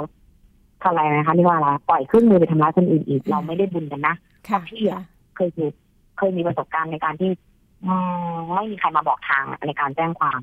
เราก็อยากเอาประสบการณ์วันนั้นมาบอกทางคนอื่นเขาเพื่อให้คนอื่นเขาได้ลุกขึ้นมาสู้ แล้วก็มีทางสู้เท่านั้นเองอะค่ะแล้วก็ที่สำคัญเนี่ย เคสเหล่านี้จะเป็นเคสตัดดี้แล้วให้สังคมตื่นรู้ว่า มันนี่เกมแชร์ลูกโซ่มันไม่ควรอยู่ในสังคมแบบสง่างามอะมันมันควรอบเอยหลบทำเหมือนบ่อนน่ะ แอบทำเฮ้ออย่ามายืนสง่าในสังคมเลยทำก็เงียบๆไปเถิดแต่วันเนี้ยมันนี่เกมแชร์ลูกโซ่มันทำแบบเปิดเผยเปิดเผยมากปันปิดปันปิดปันปิดปันปิดเนาะเราก็ไม่อยากไม่อยากให้มีบริษัทแบบนี้เกิดขึ้นอีกเนาะประชาชนคนไทยเนี่ยก็ยังตกเป็นเหยื่ออยู่นะคะ เอาละวันนี้ก็ขอบคุณนะคะ คุณกิตอนงเกี่ยวกับเรื่องของการมาเตือนภัย การมาบอกกล่าวเรื่องของการรู้เท่าทันนะคะแชร์ลูกโซ่ก็ตาม หรือธุรกิจขายตรงที่ไม่ตรงหรือเปล่าก็ตามนะคะ เอาละค่ะ ขอบคุณคุณกิตอนงมาก ๆ นะคะสำหรับวันนี้ค่ะค่ะ สวัสดีค่ะขอบคุณค่ะค่ะสวัสดีค่ะ คุณกิตอนงสุวรรณวงศ์นะคะ ผู้ก่อตั้งองค์การต่อต้านแชร์ลูกโซ่ เวลาน้อย เดี๋ยวเราไปเรื่องที่2นะคะเตือนภัยเรื่องของ กระเป๋าแบรนด์เนมกันหน่อยนะคะสาวๆชอบเหลือเกินนะคะ เรื่องนี้กระเป๋าแบรนด์เนมเนี่ยเป็นแสนแสนราคานะคะ ไม่ใช่กระเป๋าเยอะๆ ราคาแสนสองแสนแต่อันนี้เป็นกระเป๋ามือสองนะคะ เกิดความเสียหายขึ้นแล้วนะคะกว่า 5 ล้านบาท เพราะอะไรรู้ไหมคะ ผู้เสียหายบอกว่าเขาเชื่อถือ เพราะว่าคนคนนี้เคยออกรายการนะคะอายุน้อยร้อยล้านด้วยนะคะกระเป๋าแบรนด์เนมมือสองนะคะมีขายเป็นช็อปเลยค่ะนะคะเปิดอยู่จุดที่ วัยรุ่นเดินนะคะอย่ากแถวสยามก็ว่าได้นะคะ ก่อนหน้านี้เป็นข่าวในทีวีมาแล้วนะคะ แล้วก็ผู้เสียหายเมื่อวานนี้เนี่ยไปร้องที่ปปง ไปยื่นเรื่องที่ปปง เพื่อให้ตรวจสอบเส้นทางการเงินนะคะ หลังจากผู้เสียหายทั้งหลายเนี่ยไปแจ้งความในพื้นที่กันมาแล้วนะคะ บางที่เนี่ยบางสอนอเนี่ยสอพอเนี่ยมีความคืบหน้าแล้วนะคะ เช่นออกหมายเรียกครั้งที่ 1 ไม่มา ออกหมายเรียกครั้งที่ 2 ยังไม่มานะคะ พอจะออกหมายที่3เนี่ยเห็นว่าให้ทนายติดต่อร้อยเวรมานะคะ เพื่อที่จะเจรจา เพื่อที่จะคืนเงินแต่ว่าจะคืนเป็นเขาเรียกว่าผ่อนนะคะผ่อนคืนนะคะแต่ผู้เสียหายคนนี้เนี่ยเสียเงินไปประมาณ 3 0 0แสนเลยนะสามแสนกว่าบาท ครั้งแรกเนี่ยบอกว่าซื้อกระเป๋าเนี่ย เอ่ยชื่อได้ไหมแบรนด์เนมนี่ก็มีหลายแบรนด์นะนะคะ ใบแรกนะคะแสนห้าทางผู้ค้าเนี่ยอ้างว่าสินค้าพร้อมส่ง อ่าใบแรกโอนไปเลยค่ะ ยังไม่ได้นะคะ มีการนำเสนอใบที่สองใบนี้แพงกว่าใบแรกนะคะ ใบที่สองเนี่ยหนึ่งแสนเก้าหมื่นเก้าพันบาท โอ้โห รวมๆก็สามแสนห้าหมื่นสี่พันเก้าร้อยบาท เรื่องนี้มีผู้เสียหายเยอะนะคะ แล้วก็ตัวแทนที่มาปปงเมื่อวานเนี่ย ป้องกันและปราบปรามการฟอกเงินเนี่ย ตัวแทนประมาณ 10 กว่าคนนะคะ มายื่นเรื่อง เพราะว่าอยากให้ทาง ปปงเนี่ยเร่งรัดในการดำเนินการนะคะ นอกจากนี้เนี่ยรวมกลุ่มไปที่กองปราบนะคะกองปราบไม่รับให้ไปปคบนะคะปราบปรามคุ้มครองผู้บริโภค อันนี้ก็สอบประคำไปแล้ว ตอนนี้รอดำเนินการอยู่นะคะ แล้วก็รอให้เจ้าของร้านเนี่ย เจ้าของเพจเนี่ยออกมา ชี้แจงว่า เอ๊ะทำไมมีปัญหาอยู่แล้วทำไมยังขายของอยู่ ทุกวันนี้ผู้เสียหายบอกว่า IG ของเขาเนี่ยก็ยัง โฆษณาขายกระเป๋าอยู่นะคะ แต่ไม่มีสินค้านะคะ คุณผู้ฟัง ตรงนี้จะเข้าขายความผิดอะไรเนาะนะคะช่อโกงหรือว่านำข้อมูลเท็จสู่คอมพิวเตอร์หรือเปล่านะคะ เดี๋ยวเรามีสายผู้เสียหายนะคะ เดี๋ยวเราไปพูดคุยว่าที่มาที่ไป ความเชื่อถือนะคะ โอนเงินไปเท่าไหร่ เดี๋ยวไปคุยกับคุณบีนะคะ คุณบีอยู่ในสาย สวัสดีค่ะ สวัสดีค่ะคุณบี สวัสดีค่ะ ค่ะ สวัสดีคุณบีนะคะ เอาละ เล่าสั้นๆ กระทัดรัดเลยนะคะ ว่าเสียหายทั้งหมดไปเท่าไหร่เอ่ยคุณบีสามแสนห้าหมื่นสี่พันเก้าร้อยบาทค่ะโอ้อันนี้ถือว่าเป็นเคสที่เยอะกว่าเพื่อนๆไหมคะคิดว่าน่าจะใช่ค่ะ คิดว่าน่าจะใช่นะ เอาละมามายื่นเรื่องที่ปปงเป็นยังไงบ้างเขาจะเราอยากให้ทางปปงช่วยเหลือยังไงบ้าง ก็คืออเราเนี่ยได้ ผู้เสียหายส่วนใหญ่อะค่ะ ได้เงินคืนแค่จำนวนประมาณสิบเปอร์เซ็นของที่เราจ่ายไปทั้งหมดอะค่ะ ก็เลยอยากให้ทางปปงเนี่ยตรวจสอบดูว่าทางเจ้าของร้านและผู้ที่เกี่ยวข้องกับทางร้านทั้งหมดอะค่ะ มีการเอาเงินของเราตรงส่วนนี้ไปทำอะไรที่ผิดวัตถุประสงค์หรือเปล่าอะค่ะ ค่ะ อ๋อ แสดงว่าแต่ละใบมันก็มีราคาเนี่ย หลักหมื่นถึงหลักแสน ใช่ไหมคะ ทีนี้มันมีปัญหาจริง ๆ แล้วเนี่ยทางคุณบีพบไหมว่า เริ่มไม่ไม่เอาสินค้าไม่ส่งสินค้าให้ลูกค้าเนี่ย ประมาณสักปีไหนเดือนไหน ถ้าเป็นกรณีที่ทราบนะคะ ที่นานที่สุดเนี่ยตั้งแต่ตุลาปีที่แล้วเลยค่ะ เริ่มมีปัญหาตุลานะคะ ค่ะตุลาคมที่พบว่านานที่สุดนะคะ ค่ะ วันนี้ เออมาด้วยไหมมาร้องเรียนปปงด้วยไหม ไม่ไม่ได้มาค่ะ อืมแต่เขาอยู่ในกลุ่มผู้เสียหายไหมคะ ตอนนี้ ใช่ค่ะ อยู่ในกลุ่มผู้เสียหายค่ะอ๋อยาวนานเนาะตอนนี้คือ คนที่เสียหายจากตุลาปีที่แล้วเนี่ย คดีเขามีความคืบหน้ามากน้อยแค่ไหนคะเออก็คือตอนนี้กลุ่มผู้เสียหายส่วนใหญ่อะค่ะ รวมตัวกันไปร้องเรียนที่ปคบค่ะ และมีบางส่วนเนี่ยไปร้องเรียนจากที่ท้องท้องที่ค่ะค่ะ ส่วนใหญ่ก็จะความคืบหน้าไปในแนวทางเดียวกันค่อนข้างเท่าเท่ากันค่ะ เพราะว่าเราอยากให้กลุ่มผู้เสียหายไปพร้อมๆกันนะคะค่ะคุณบีคะเรื่องนี้เนี่ย เราดูแล้วเนี่ยร้านเขามีความน่าเชื่อถือเนาะดารงดาราก็มารีวิวกันนะคะ คุณบีพี่อยากจะให้น้องบีเนี่ย เตือนภัยออนไลน์นิดหนึ่งว่า การซื้อของลักษณะแบบนี้เราจะต้อง ตรวจสอบยังไง หรือต้องระมัดระวังยังไงเตือนภัยประชาชนนิดนึงค่ะ ค่ะ ก็คือเราเนี่ยจะดูแค่ยอดอ่า follow ในไอจีหรือว่ายอดไลค์ในเพจ Facebook อะไรอย่างเงี้ยค่ะ ไม่ตอนตอนนี้คือทางร้านที่เราโดนไปก็คือยอดพอเยอะมาก แต่ก็ยังโกงอะค่ะ ตรงส่วนนี้ปกติ ถ้าเราดูเราอาจจะดูจากยอด follow เป็นหลักอะค่ะ ตอนนี้ก็ คิดว่าคงจะดูตรงนี้ไม่ได้แล้วค่ะ อยากให้ทุกคนลองถ้าอยากจะตัดสินใจซื้อของอะไรจากร้านที่เราไม่เคยซื้อค่ะ อาจจะต้องหาข้อมูลของร้านนี้ก่อนว่าเคยมีคนออกมาโพสต์เตือนว่าโดนโกงหรือเปล่าอะค่ะ ค่ะอืมคดีต้องนี้ก็ลองดูค่ะศึกษาของความน่าเชื่อถือของร้านค่ะละเอียดนิดนึงค่ะค่ะโอ้ถ้าเป็นเราเราก็หลงเชื่อนะ ออกรายการดังๆ เนาะมีดาราระดับแนวหน้า มาอุดหนุนใช่มารีวิวกันค่ะอะ เรื่องนี้ใช่นะคะ เตือนภัยอีกครั้งหนึ่งเนาะว่าการซื้อของออนไลน์เนี่ย เออต้องระมัดระวังให้มาก ๆ อ่า วันนี้ขอบคุณคุณบีนะสำหรับเรื่องเตือนภัยนะคะ ซื้อกระเป๋าแบรนด์เนมนะคะ เดี๋ยวเรื่องนี้จะมาติดตามคดีนะคะ กับทางปคบอีกครั้งหนึ่ง แล้วก็ในรายการสถานีประชาชนนะคะ คุณบีวันนี้ขอบคุณค่ะ ขอบคุณมากค่ะค่ะ สวัสดีค่ะ สวัสดีค่ะ กระเป๋าแบรนด์เนมนะคะ ระมัดระวังนิดนึงนะคะ ขนาดกระเป๋าธรรมดาก็ยังโดนแล้วนะ โดนหลอกนะคะ เอาละช่วงต่อไปนะคะ เป็นช่วงคิดก่อนเชื่อกับดรแก้วกังสดานอัมภัย นักพิษวิทยาและคุณชนาทิพย์ไพรพงศ์วันนี้เสนอตอนเลือกซื้อน้ำยาฆ่าเชื้อชนิดไหนดีกว่ากัน ในยามต้องอยู่กับโควิด -19 ไปอีกนานค่ะ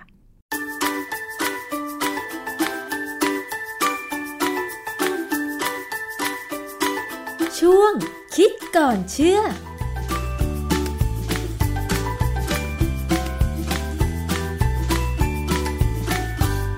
พบกันในช่วงคิดก่อนเชื่อกับดรแก้วกังสดานนภัยนักพิษวิทยากับดิฉันชนาทิพไพรพงศ์นะคะ พูดถึงเรื่องของน้ำยาฆ่าเชื้อค่ะ ซึ่งตั้งแต่เราต้องเผชิญกับการระบาดของเชื้อไวรัสโคโรนาสายพันธุ์ใหม่ 2019 หรือโควิด -19 เนี่ยนะคะ เราก็ต้อง ใช้เงินส่วนหนึ่งในการซื้อน้ำยาฆ่าเชื้อค่ะ ไม่ว่าจะเป็นแอลกอฮอล์เจลแอลกอฮอล์ล้างมือนะคะ มีค่าใช้จ่ายที่เพิ่มมากขึ้นด้วยค่ะ ซึ่งตรงนี้ค่ะเราจะมาดูกันซิว่าในท้องตลาดเนี่ยมีน้ำยาฆ่าเชื้อที่จะทำให้เรา สามารถเลือกแบบที่ ถูกกว่าที่เป็นอยู่ได้ไหมนะคะ ลองมาฟังกับอาจารย์แก้วค่ะ อาจารย์คะสารฆ่าเชื้อหรือว่าแอลกอฮอล์เจลแอลกอฮอล์ก็ตามเนี่ยมันทำให้ค่าใช้จ่ายในครัวเรือนของเราเพิ่มมากขึ้น แต่ทุกบ้านก็ต้องมีกันนะคะ เพราะว่ากลัวว่าจะมีการระบาดของโควิด -19 มีข้อมูลอะไรไหมที่เราจะสามารถเลือกสารฆ่าเชื้อที่มันถูกลงอะคะอาจารย์ ครับคือความจริงแล้วเนี่ยสารฆ่าเชื้อที่ใช้สำหรับฆ่าเชื้อต่าง ในชีวิตประจำวันของเราเนี่ยนะค่ะมีหลายอย่างนะมันมีราคามันขึ้นกับความเหมาะสม ขึ้นกับความสะดวก แล้วขึ้นกับประสิทธิภาพหรือว่าสถานที่นั้นว่าจะเป็นยังไงค่ะคืออย่างถ้าเป็นเครื่องบินเนี่ยนะเครื่องบินเนี่ยเขาจะใช้ quaternary ammonium compound อันนี้เป็น quaternary ammonium salt ก็ได้ ใช้คำนี้ก็ได้ คือเป็นเกลือ ไอไอสารกลุ่มเนี้ยมันเป็นสารพิเศษที่ว่าเวลาเขาใช้ไปแล้วเนี่ย มันเกาะติดกับพื้นผิวค่ะ เช่นเบาะเก้าอี้อะไรก็ตามเนี่ยมันจะเกาะติดและฆ่าเชื้ออยู่ได้นาน แต่ราคามันก็แพงนะเขาใช้ในเครื่องบิน หรือใช้ในรถจริง ๆ แล้วในยในรถเมล์เนี่ยควรจะต้องใช้พวกนี้อือฮึเพราะว่าอย่างพวกแอลกอฮอล์ทั่วไปที่เราใช้เนี่ย มันระเหยแล้วก็ระเหยไปก็จบค่ะมันฆ่าได้เฉพาะตรงนั้นอืมันไม่เหลือตกค้างเพื่อจะฆ่าต่อ แต่ที่เขาใช้ในเครื่องอะบินคือ มันติดทนกับเบาะนาน แล้วก็มันฆ่าเชื้อได้ต่ออย่างนี้เหรอคะอาจารย์ มันควรจะต้องเป็นอย่างนั้นเพราะเครื่องบินเนี่ยมันบิน เวลาเขาบินยาวเนี่ย มันเป็นหลายชั่วโมงนะเขาต้องให้มันฆ่าได้นานหน่อย อะไรแบบเนี้ยนะคือวันมีอยู่วันหนึ่งอะฟังดูว่าบริษัทที่เขารับทำความสะอาดเครื่องบินเนี่ยเขาใช้อะไร แล้วก็เข้าตามไปดูเนี่ยปรากฏว่าเขาใช้สารพวกนี้แหละนะฮะซึ่งชาวบ้านไม่ได้ไปซื้อมาใช้ เพราะว่าอาจจะไม่จำเป็นค่ะนะ เอ่ออีกอันหนึ่งที่เราอาจจะคุ้นชินก็คือไอ้เจ้าไอ้ยาฆ่าเชื้อที่เป็นสีนี้น้ำตาลเข้มๆอะมันเป็นพวกไอโอโดฟอร์คือพวกไอโอดีนค่ะ อันเนี้ยฆ่าเชื้อได้ดี แต่สีมันกลิ่นมันไม่ค่อยดีอืมกลิ่นฉุนเหรอคะอาจารย์โอ้กลิ่นน่าดูเลย เวลาเราเป็นแผลสดเนี่ย เราต้องใช้ตัวนี้ฆ่าเชื้อค่ะ อีกอีกตัวหนึ่งที่เขาแนะนำให้ใช้อย่างเช่นใช้ในเครื่องปรับอากาศตัวหน้ากากแอร์เนี่ย เขาแนะนำให้ใช้ไฮโดรเจนเปอร์ออกไซด์ไฮโดรเจนเปอร์ออกไซด์เนี่ย เป็นสารที่ถามว่าอันตรายไหม อันตรายมากอืมแต่ว่าพอทิ้งไว้พักหนึ่งเนี่ย มันจะแตกตัวกลายเป็นออกซิเจนกับน้ำซึ่งก็หมดอันตรายค่ะดังนั้นบางแห่งเนี่ยเขาจะใช้ฆ่าฆ่าเชื้อในหน้ากากแอร์นะเพราะ air condition เนี่ยเขาจะใช้พวกนี้นะค่ะฮะอีกตัวหนึ่งที่มีการใช้ตามที่ต่างๆ ซึ่งถ้าถ้ามีการใช้แบบเนี้ยคนที่อยู่บริเวณนั้นต้องหนีให้ห่าง คือเขาใช้ฟอร์มาลดีไฮด์อืมได้ยินชื่อฟอร์มาลดีไฮด์เนี่ยมันฆ่า มันใช้ฆ่าได้ทั้งเชื้อรา ได้ทั้งเชื้อไวรัสแบคทีเรียฆ่าได้เรียบเลย แต่ฟอร์มาลดีไฮด์เนี่ยจริง ๆ แล้วเนี่ยเอ่อมันมีคุณสมบัติอันหนึ่งคือเป็นสารก่อมะเร็งได้ค่ะนะฮะเพราะฉะนั้นเวลาใช้เนี่ยจะต้องใช้โดยผู้ชำนาญ แล้วก็ต้องมีการบอกกล่าวคนทั่วๆไป ดังนั้นประชาชนเนี่ยเราใช้แอลกอฮอล์ค่ะแต่ว่า แอลกอฮอล์มันก็มีที่มีขายในท้องตลาดจริง ๆ ตอนเนี้ยมีสองสองแบบนะเราใช้คำว่าแอลกอฮอล์เนี่ยแอลกอฮอล์เป็นคำกลางๆของสารเคมีกลุ่มหนึ่ง ซึ่งมีโครงสร้างทางเคมีร่วมกันเหมือนกันอย่างหนึ่ง แต่ว่าจริง ๆ แล้วมันเป็นสารคนละตัวกันเยอะแยะหลายตัวค่ะหลายชนิดนะฮะชนิดที่ฆ่าเชื้อและมีการนำมาใช้ในท้องตลาดคือเอทิลแอลกอฮอล์กับโปรพิลแอลกอฮอล์ เอทิลแอลกอฮอล์เนี่ยก็คือแอลกอฮอล์ที่อยู่ในเหล้าค่ะอยู่ในเบียร์นะฮะมันจะมีคาร์บอนอะตอมเนี่ยจำนวนคาร์บอนอะตอมเนี่ยสองคาร์บอน อาจารย์แล้วแอลกอฮอล์ที่เราใช้กันอยู่ทุกวันเนี้ยค่ะเอทิลแอลกอฮอล์กับโพรพิลแอลกอฮอล์เนี่ยค่ะเหมือนหรือต่างกันยังไงคะโครงสร้างทางเคมีเนี่ยต่างกัน ถ้าเป็นเอทิลแอลกอฮอล์เนี่ยจะมีคาร์บอนสองอะตอม คือสองตัวคาร์บอนสองตัว แต่ถ้าเป็น โปรพิลแอลกอฮอล์เนี่ยจะเป็นคาร์บอนสามตัวค่ะนะฮะซึ่งไอ้ความแตกต่างพวกเนี้ยมันก็ไม่ค่อยมีผลเท่าไหร่ในการฆ่าเชื้อ เขาพิสูจน์กันมาว่ามันฆ่าเชื้อได้ดีเออเวลาเราพูดถึงแอลกอฮอล์เนี่ยเวลาจะใช้ฆ่าเชื้อเนี่ยต้องใช้ความเข้มข้นที่เหมาะสมคือเจ็ดสิบเปอร์เซ็นต์ค่ะ ทั้งสองแบบเลยใช่ไหมแต่ว่าคะอาจารย์ทั้งสองแบบเลย แต่อาจจะเป็นหกสิบถึงแปดสิบก็ได้ แล้วแต่คือมันมันไม่ตรงเป๊ะเลยเวลาผลิตขายเนี่ยเขาก็จะบอกว่าเจ็ดสิบเปอร์เซ็นแต่ว่าบางครั้งเขาก็พยายามใส่ให้มันเกินหน่อยนึง เป็นเจ็ดสิบสองเจ็ดสิบสามเพราะเพราะว่าบางทีถ้ามันระเหยหายไปเนี่ย ถ้าเกิดไปถูกตรวจจับได้เนี่ย มันจะไม่ผิดถึกงฎหมายเลย เปอร์เซ็นต์มันจะเออไม่มันพอไม่ถึงมากอืมๆอ่าอาจจะผิดกฎหมาย แต่กฎหมายเขาจริง ๆเขาก็อารมณ์อรวย ให้ถึงหกสิบถึงแปดสิบอะไรอย่างเงี้ยนะค่ะซึ่งเพราะฉะนั้น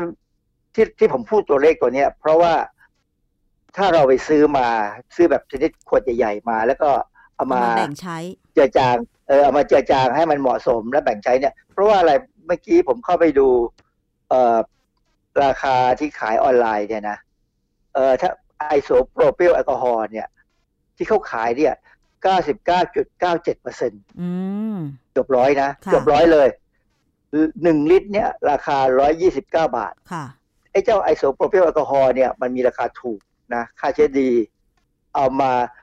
ปกติเนี่ย ถ้าเป็นสถานที่ราชการหรือสถานที่โรงงานอุตสาหกรรมเนี่ยเขาใช้ตัวนี้แหละ เอามาผสมน้ำให้ได้70%แล้วก็ใช้ฆ่าเชื้อค่ะแต่ปัญหาอย่างหนึ่งคือ มันอาจจะทำให้เราเมาได้คล้ายกับเอทิลแอลกอฮอล์เหมือนกันอืมแล้วมันกดสมองและอ่าฮะกดการหายใจ เพราะฉะนั้นคนที่ใช้เนี่ยจะต้องปิดจมูกให้ดี แล้วก็ต้องมีการระบายอากาศมีพัดลมเป่าค่ะ พอสมควรนะอย่าให้อากาศมันอยู่กับที่ค่ะนะครับแล้วทุกวันนี้ที่เราซื้อแอลกอฮอล์ฆ่าเชื้อ หรือว่าเจลแอลกอฮอล์ล้างมือมาใช้เนี่ยค่ะ มันเป็นแอลกอฮอล์แบบไหนคะอาจารย์มันเป็นทั้งสองแบบทั้งไอโซโปรพิลแอลกอฮอล์หรือเป็นเอทิลแอลกอฮอล์ก็ได้อืมเมื่อกี้ผมบอกราคาไอโซโปรพิลแอลกอฮอล์ไปแล้วว่าลิตรหนึ่งประมาณ129บาทค่ะถ้าเป็นเอทิลแอลกอฮอล์เนี่ยลิตรหนึ่ง324บาท แต่ว่าอันอัน324บาทนี่เป็น เป็นเกรดที่เป็นเช็คทำเป็นเออน้ำหอมนะค่ะ ซึ่งเวลาเราใช้ควรจะใช้เกรดนี้แหละ เพราะว่าเกรดนี้จะเป็นเกรดที่ปลอดภัยค่ะนะอันนี้ไอโซโปรพิลแอลกอฮอล์กับเอทิลแอลกอฮอล์เนี่ย ที่บอกแล้วว่าราคามันต่างกันเนี่ยเออความจริงคุณสมบัติมันเท่ากัน ใช้ที่70%เนี่ยฆ่าเชื้อได้ดีอืมเออแต่ไอโซโปรพิลแอลกอฮอล์เนี่ยมันจะมีกลิ่นโรงพยาบาลน่ะนึกออกไหมอืมนึกไม่ค่อยออกเราเข้าเราเข้าไป เวลาเราเข้าไปในโรงพยาบาลนะค่ะ เราจะได้กลิ่นน้ำยาฆ่าเชื้อค่ะ ซึ่งส่วนใหญ่เนี่ยที่เขาใช้เช็ดโต๊ะเช็ดพื้นเช็ดห้องต่างๆ เนี่ยมักจะเป็นไอโซโปรพิลแอลกอฮอล์ซึ่งมีกลิ่น กลิ่นสะอาดแบบโรงพยาบาล แต่บางคนบอกว่ามันเหม็นเหมือนกันอือฮะค่ะเขาเขาไม่ใช้เอทิลแอลกอฮอล์เพราะเอทิลแอลกอฮอล์มันแพงกว่าค่ะเขาอาจจะใช้เวลาเขาเช็ดตามลูกบิดตามไอ้ราวบันไดเนี่ย ส่วนใหญ่มักจะใช้ไอโซโปรพิลแอลกอฮอล์เพราะมันถูกค่ะนะฮะ คุณสมบัติในการฆ่าเชื้อคือเหมือนกันเลยใช่ไหมคะอาจารย์สำหรับเอทิลแอลกอฮอล์กับโพรพิลแอลกอฮอล์เนี่ยค่ะ ใช่ครับ เพราะฉะนั้นให้เวลาเราไปซื้อแอลกอฮอล์เนี่ยเวลาเราเราไปที่ร้านเนี่ยบางบางทีเขาขายมาแล้วเนี่ยเราเดินกลับมาที่บ้านเราถึงจะเห็นว่าอ๋อมันคือไอโซโปรพิลแอลกอฮอล์เจ็ดสิบเปอร์เซ็นต์อือฮึก็ไม่ต้องประหลาดใจใช้ได้ แต่ถ้าเขาขายราคาเท่ากับเอทิลแอลกอฮอล์แสดงว่าเขาเอากำไรมากไปเพราะฉะนั้นเอ่อ ถ้าถ้าเรารู้เนี่ย เวลาเราบอกว่าซื้อแอลกอฮอล์ฆ่าเชื้อ ถ้าเขาหยิบมาปั๊บเนี่ยเราก็ดูสักนิดนึงว่า มันถ้าเป็นเอทิลแอลกอฮอล์แล้วก็ถามราคาแล้วเราอาจจะถามว่ามีชนิดที่เป็นไอโซโปรพิลแอลกอฮอล์ไหมค่ะ มันมีฮะ ผมเห็นมีขายนะฮะจะต้องราคาถูกกว่า เอ่อประมาณอาจจะครึ่งหนึ่งเลยด้วยซ้ำนะฮะแต่ว่าหรืออาจจะต่ำกว่าสักหน่อยหนึ่งอะไรเงี้ยก็ได้ใช้ได้ไม่มีปัญหาค่ะ คือมันมีอยู่ครั้งหนึ่งที่ไอไอโซโปรพิลแอลกอฮอล์ก็ขึ้นราคาตามเอทิลแอลกอฮอล์เหมือนกันตอนที่มันมีการกักตุนนะแต่ตอนนี้ไม่ใช่ไม่ไม่แล้วราคาเพราะว่าจะปกตินะฮะคราวนี้มีคนเคยถามว่าทำไมต้องเจ็ดสิบเปอร์เซ็นต์ใช้เก้าสิบห้าไปเลยไม่ดีกว่าเหรอนั่นน่ะสิคะเก้าสิบห้าเปอร์เซ็นต์ซึ่งมีการจริง ๆ แล้วเนี่ย เท่าที่ดิฉันเคยไปซื้อแอลกอฮอล์ฆ่าเชื้อมาเนี่ยนะคะ ก็เจอทั้งแอลกอฮอล์เจ็ดสิบเปอร์เซ็นต์หรือว่าเปอร์เซ็นต์ที่สูงกว่านั้นทำไมเราไม่ใช้เปอร์เซ็นต์ที่สูงกว่านั้นล่ะคะอาจารย์ทำไมเราไม่ใช้เปอร์เซ็นต์ที่สูงกว่าเจ็ดสิบเปอร์เซ็นต์ล่ะคะ คือมันมีงานวิจัยบอกว่าเจ็ดสิบเปอร์เซ็นต์ดีที่สุดแต่เหตุผลก็คือว่าถ้าแอลกอฮอล์มีเปอร์เซ็นต์สูงมากๆเนี่ยนะ มันจะดูดน้ำมันทำให้น้ำเนี่ยระเหยเร็วขึ้น คือคุณสมบัติของแอลกอฮอล์เนี่ยอันหนึ่งเลยที่เราใช้ในทางเคมีเนี่ยคือใช้เช็ดบริเวณไหนที่มันเปียกเนี่ยให้มันแห้ง มันจะช่วยพาน้ำให้ระเหยไปได้เร็วขึ้นอ๋อค่ะนะฮะคราวนี้เวลาน้ำระเหยไปได้เร็วเนี่ยไอ้ผนังเซลล์ของแบคทีเรีย หรือไวรัสเนี่ยพอมันน้ำระเหยเป็นเร็วปกติเนี่ย มันจะทำให้บริเวณนั้นกลายเป็นกรอบคือมันจะแข็งโปรตีนจะเสียสภาพและกลายเป็นเกราะ แล้วไม่สามารถจะฆ่าทั้งแบคทีเรียทั้งไวรัสให้ตายได้ทันที มันจะกลายเป็นว่าทำให้เจ้าเชื้อพวกนี้เข้าไปอยู่ในสภาวะ ที่ว่าเขาเรียกว่าอยู่นิ่ง หรือ dormant state หรือจำศีลแล้วมันมีศักยภาพที่จะกลับมาออกฤทธิ์ใหม่ได้อ๋อ คือถ้าแอลกอฮอล์ที่เปอร์เซ็นต์สูงกว่า 70เปอร์เซ็นมันจะทำให้ตัวไวรัสเนี่ยนะคะ เรียกว่าแข็งอย่างนั้นได้ไหมคือมันแข็งไปชั่วขณะ แล้วมันก็มีโอกาสฟื้นคืนชีพมา เพื่อที่จะเข้าไปในร่างกายของเราถูกไหมอาจารย์ คือคือมันไม่ได้แข็งมันอยู่ในในฟรีเซอร์นะ แต่มันมันแข็งเพราะว่าเปลือกมันเนี่ย การที่เปลือกมันเสียน้ำไปเนี่ย มันกลายเป็นเกราะกำบังของมันเองทำให้มันหยุดหยุดชะงักการทำอะไรก็ตาม คือปฏิกิริยาพวกนี้หรือปรากฏการณ์แบบนี้มันเกิดขึ้นกับแบคทีเรียที่เห็นได้ชัดเลยนะฮะแบคทีเรียเนี่ยจะมีปัญหามากค่ะเขาจึงต้องใช้เจ็ดสิบเปอร์เซ็นแล้วถ้าเจ็ดสิบเปอร์เซ็นคือยังไงคะอาจารย์ เจ็ดสิบเปอร์เซ็นก็คือเราเอาเก้าสิบห้าเปอร์เซ็นมาแล้วเราก็บวกน้ำเข้าไปเติมน้ำเข้าไปจนได้เจ็ดสิบเปอร์เซ็นมันมีวิธีคำนวณพอสมควรนะค่ะแล้วประสิทธิภาพของแอลกอฮอล์เจ็ดสิบเปอร์เซ็นในการทำปฏิกิริยากับเชื้อแบคทีเรียหรือไวรัสล่ะคะ มันจะทำให้แบคทีเรียเนี่ยเสียน้ำแล้วโปรตีนที่ผนังเซลล์เสียสภาพไขมันที่ผนังเซลล์เสียสภาพมันก็ตายค่ะโดยที่ไม่มีโอกาสฟื้นขึ้นมาเออไม่ไม่คืนมาแล้ว อันนี้ตายแน่นะฮะทีนี้ อันหนึ่งที่น่าสนใจคือเวลาเราไปซื้อแอลกอฮอล์เนี่ยมันจะมีแอลกอฮอล์ที่เป็นเจลกับแอลกอฮอล์ที่เป็นน้ำค่ะเออถ้าเป็นเอทิลแอลกอฮอล์เนี่ยแนะนำให้ใช้เป็นเจล เพราะว่าแอลกอฮอล์ที่เป็นน้ำเนี่ยถ้าเราฉีดล้างบ่อยๆ เนี่ย มันจะแห้งผิวจะแห้งเลยนะแล้วคัน การที่เขาใช้ทำเป็นเจลเนี่ยเขาเติมสารหลาย ๆ อย่างลงไป เพื่อทำให้เหมือนกับว่าผิวไม่แห้งค่ะ แต่ถ้าเป็นไอโซโปรพิลแอลกอฮอล์เนี่ย ข้อดีของมันก็คือว่า มันทำให้น้ำระเหยไม่ค่อยดี เพราะฉะนั้นเวลาเราใช้มัน เราผิวจะไม่ค่อยแห้ง เพราะฉะนั้นเนี่ย มันก็จะเป็นข้อดีข้อเสียคือ น้ำไม่ระเหย แต่กลิ่นมันค่อนข้างจะโรงพยาบาล คือคนบางคนหลายคนไม่ชอบอะกลิ่นมันโรงพยาบาล แต่ว่าถ้าเราใช้ไปเช็ดในบ้านหรือว่าตามพื้นที่สมมติร้านค้าเนี่ยแล้วมีลูกค้าเข้ามา เราไม่มั่นใจว่าเวลาเขาคุยเนี่ยเขามีน้ำลายออกมาเยอะขนาดไหน เวลานั่งคุยเนี่ย แล้วก็ควรพอเข้าไปแล้วเนี่ยเราควรจะใช้แอลกอฮอล์ซึ่งถ้าต้องเช็ดบ่อยๆเนี่ยไอโซโปรพิลแอลกอฮอล์ถูกกว่าสมน้ำไม่ได้เจ็ดสิบเปอร์เซ็นต์แล้วก็เช็ดเลยค่ะ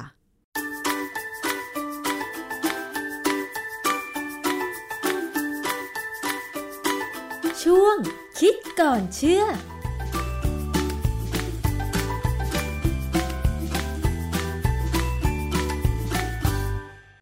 ค่ะ วันนี้ก็มีเรื่องดุเดือดเหลือเกินตั้งแต่เรื่องแรกมาถึงเรื่องที่2นี่ค่ะเรื่องแรกนี่พันล้านนะคะ ความเสียหายเรื่องที่ 2 มา 5 ล้านกว่าบาทอ่าอันนี้น้องๆ แล้วก็พี่ๆนะคะ ลุงๆป้าๆที่เป็นผู้เสียหาย เรียกได้ว่าเป็นอุทาหรณ์สำหรับตัวเขาเลยนะคะ แล้วก็อยากจะมาเตือนภัยประชาชนไม่ให้หลงเชื่อ แล้วก็ตกเป็นเหยื่อแบบพวกเขานะคะ อันนี้มาเตือนภายในสัปดาห์นี้กับอภิคณาบุราริศนะคะ พบกันสัปดาห์หน้านะคะ คุณผู้ชมคุณผู้ฟังนะคะ วันนี้ลาไปก่อนหมดเวลาแล้วนะคะ วันนี้สวัสดีค่ะติดตามรายการได้ที่ www.thaipbspodcast.com แอปพลิเคชัน ไทย PBS Podcast หรือฟังผ่านแอปพลิเคชัน Podcast ของ iOS Google Podcast Android Podbean SoundCloud และ Spotify ติดตามความเคลื่อนไหวของรายการและแสดงความคิดเห็น โดยกดถูกใจที่ facebook.com/thaipbspodcast